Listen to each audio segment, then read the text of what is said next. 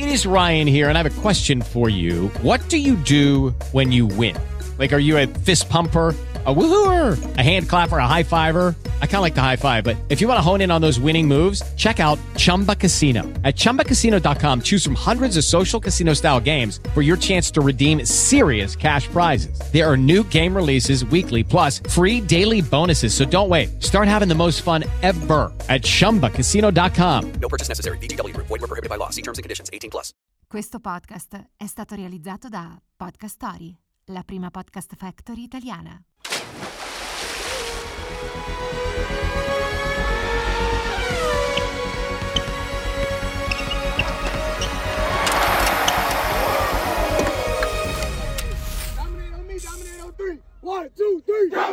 Oggi è lunedì 4 settembre, io sono Jacopo Pozzi e questo è Ludi, un podcast in collaborazione con Podcast Story, la prima podcast factory italiana. Settembre intasato di sport, che per me è una pacchia, visto che le cose da raccontare sono davvero tante. Quindi iniziamo con alcune brevi ma significative notizie rispetto a quegli eventi che vi abbiamo sempre raccontato con dovizia di particolari. Volley è finito l'Europeo femminile con l'Italia che ha perso una semifinale pirotecnica per 3-2 contro la Turchia. Una Turchia che è stata capace di resistere di ribaltare la partita dopo essere stata sotto per 2-1, sia con noi che con le serbe in finale. Onore alla Turchia, oro, Turchia del fenomeno cubano naturalizzato Melissa Vargas, argento per la Serbia e bronzo per l'Olanda che ieri ha vinto la finale per il terzo posto contro un'Italia sinceramente un po' sgonfia. Nel frattempo entra nel vivo il torneo maschile sempre europeo con i ragazzi di Fefe De Giorgi che oggi tornano in campo contro la Svizzera dopo aver davvero strapazzato alla grandissima la Serbia nell'ultima partita. Enorme invece l'Italia del basket, che domani si giocherà ai quarti di finale del mondiale dopo aver vinto il suo girone.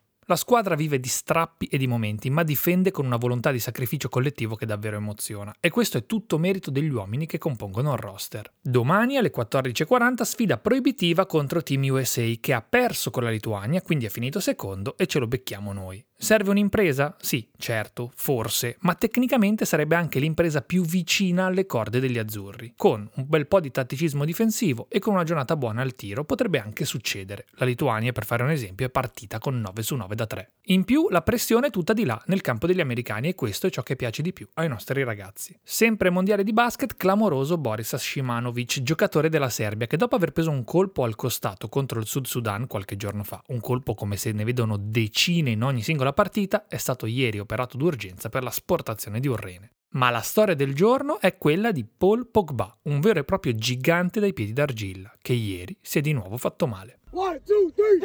Il talento del francese non è in discussione e non lo è dal giorno del suo esordio nel calcio che conta, anzi forse addirittura da prima, cioè dai giorni del suo trasferimento in Inghilterra. Dopo i primi anni nella squadretta della banlieue parigina dove è cresciuto, è stato acquistato dalle Havre e poi è passato a parametro zero al Manchester United, che era ancora quello di Alex Ferguson, in un caso che avrebbe poi fatto giurisprudenza e non sarebbe neanche stato il primo della sua esistenza. Il cartellino per il suo passaggio in Inghilterra infatti non venne pagato perché lui era libero di accasarsi dove preferiva, salvo poi finire al centro di un contenzioso perché i francesi dimostrarono che lo United aveva promesso alla famiglia del ragazzo un'abitazione e diversi benefit in denaro. Lui aveva soltanto 16 anni all'epoca e tutto si chiuse con un patteggiamento. Diciamo però che questo atteggiamento ha poi dettato tutta la linea di condotta della sua vita sportiva, che è sempre stata legata alla scuderia dell'agente Mino Raiola, oggi sostituito dalla sua delfina, la brasiliana Raffaella Pimenta. Alcuni esempi? A Manchester resta soltanto tre anni tra i 16 e i 19 e quando gli propongono di firmare un contratto rifiuta e si accasa gratuitamente alla Juventus, dove stampa un quadriennio da favola con quattro scudetti in fila, diventando uno dei migliori calciatori al mondo. Finito il ciclo in questione, dove con un contratto da 6 milioni all'anno e anche tra i calciatori più pagati d'Italia, viene rispedito di nuovo dove al Manchester United, che questa volta però non lo paga una casa da 90.000 sterline o giù di lì, ma molto di più. 105 milioni, il calciatore più pagato di sempre all'epoca,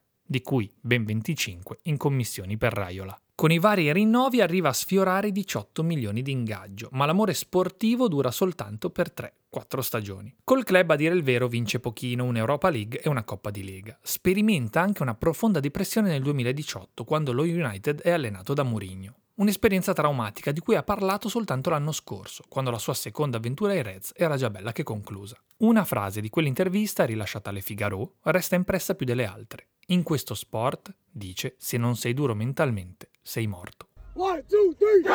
Resta un atleta di primo livello, grazie anche al trionfo mondiale nel 2018, quando con la Francia vince il titolo, giocando da titolare e giocando anche piuttosto bene. Ma da quel momento in avanti la sua carriera prende una piega strana. Comincia ad accumulare piccoli infortuni, il numero di partite diminuisce e il suo impatto in campo si fa sempre più inconsistente. Tra il 2019 e il 2020 c'è un abisso di differenza, gioca meno della metà delle partite rispetto alla stagione precedente, segna meno di un decimo dei gol fa sapere di non essere intenzionato a rifirmare con lo United e nell'estate del 2022, non ancora trentenne, annuncia il ritorno alla Juve. Di nuovo a parametro zero, come la prima volta, e di nuovo lasciando lo United con niente in mano. Ed è qui che inizia la fase più kafkiana della sua carriera. Mentre il mondo Juve è convinto che l'area di casa rispolvererà i suoi talenti, lui si trascina un problema al menisco. Prima viene trattato in maniera conservativa, cioè senza intervento chirurgico. Così facendo però si perdono alcuni mesi e quando lo si manda davvero sotto i ferri il danno ormai è fatto perde il mondiale in Qatar e nell'intera Serie A dell'anno scorso gioca solo 160 minuti, mai più di mezz'ora in fila in campo.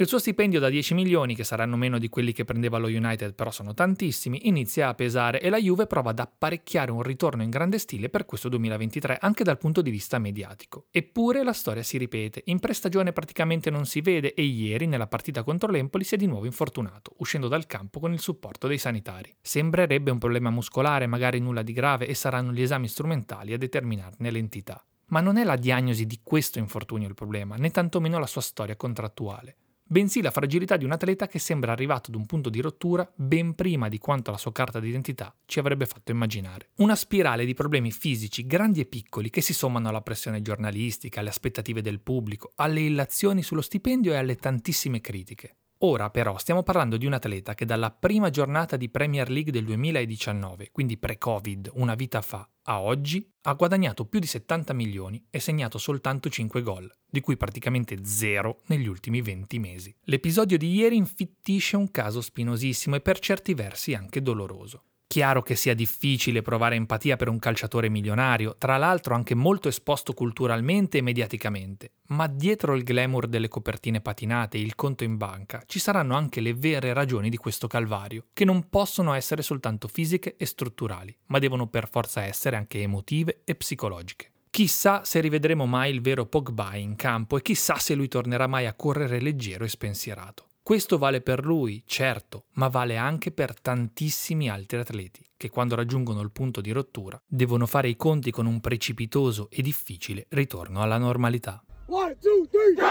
Lato B per celebrare l'ennesimo capolavoro di Max Verstappen che a Monza vince il suo decimo Gran Premio consecutivo, il primo di sempre a riuscirci, e per celebrare invece il primo capolavoro del sanremese Matteo Arnaldi, classe 2001, ultimo di una serie di talentissimi del tennis italiano che oggi sfida il numero uno del ranking mondiale. Carlos Alcaraz nei sedicesimi degli US Open. Quello che lo ha portato fin qui è stato un exploit che lo ha proiettato fino al numero 61 del ranking, quinto italiano dietro Sinner, domani in campo contro Zverev, Musetti, Berettini e Sonego, una vera e propria ondata azzurra. Coetaneo di Sinner e un anno più grande di Musetti, sta finalmente emergendo ad alto livello, anche se oggi è difficile immaginarlo riuscire a ribaltare il fortissimo spagnolo. L'ascesa di Arnaldi è l'ennesima riprova di un momento straordinario che vive il tennis azzurro, sia per profondità che per varietà, che, si spera anche, vista l'età dei ragazzi, anche per longevità. Noi non vinciamo un torneo maschile dello slam addirittura dal 1976 e in tutta la nostra storia ne abbiamo vinti soltanto tre in totale. Ma c'è da credere che questi giovani, nei prossimi dieci anni, possano non soltanto regalarcene uno, ma magari anche superare il totale di quanto abbiamo fatto finora.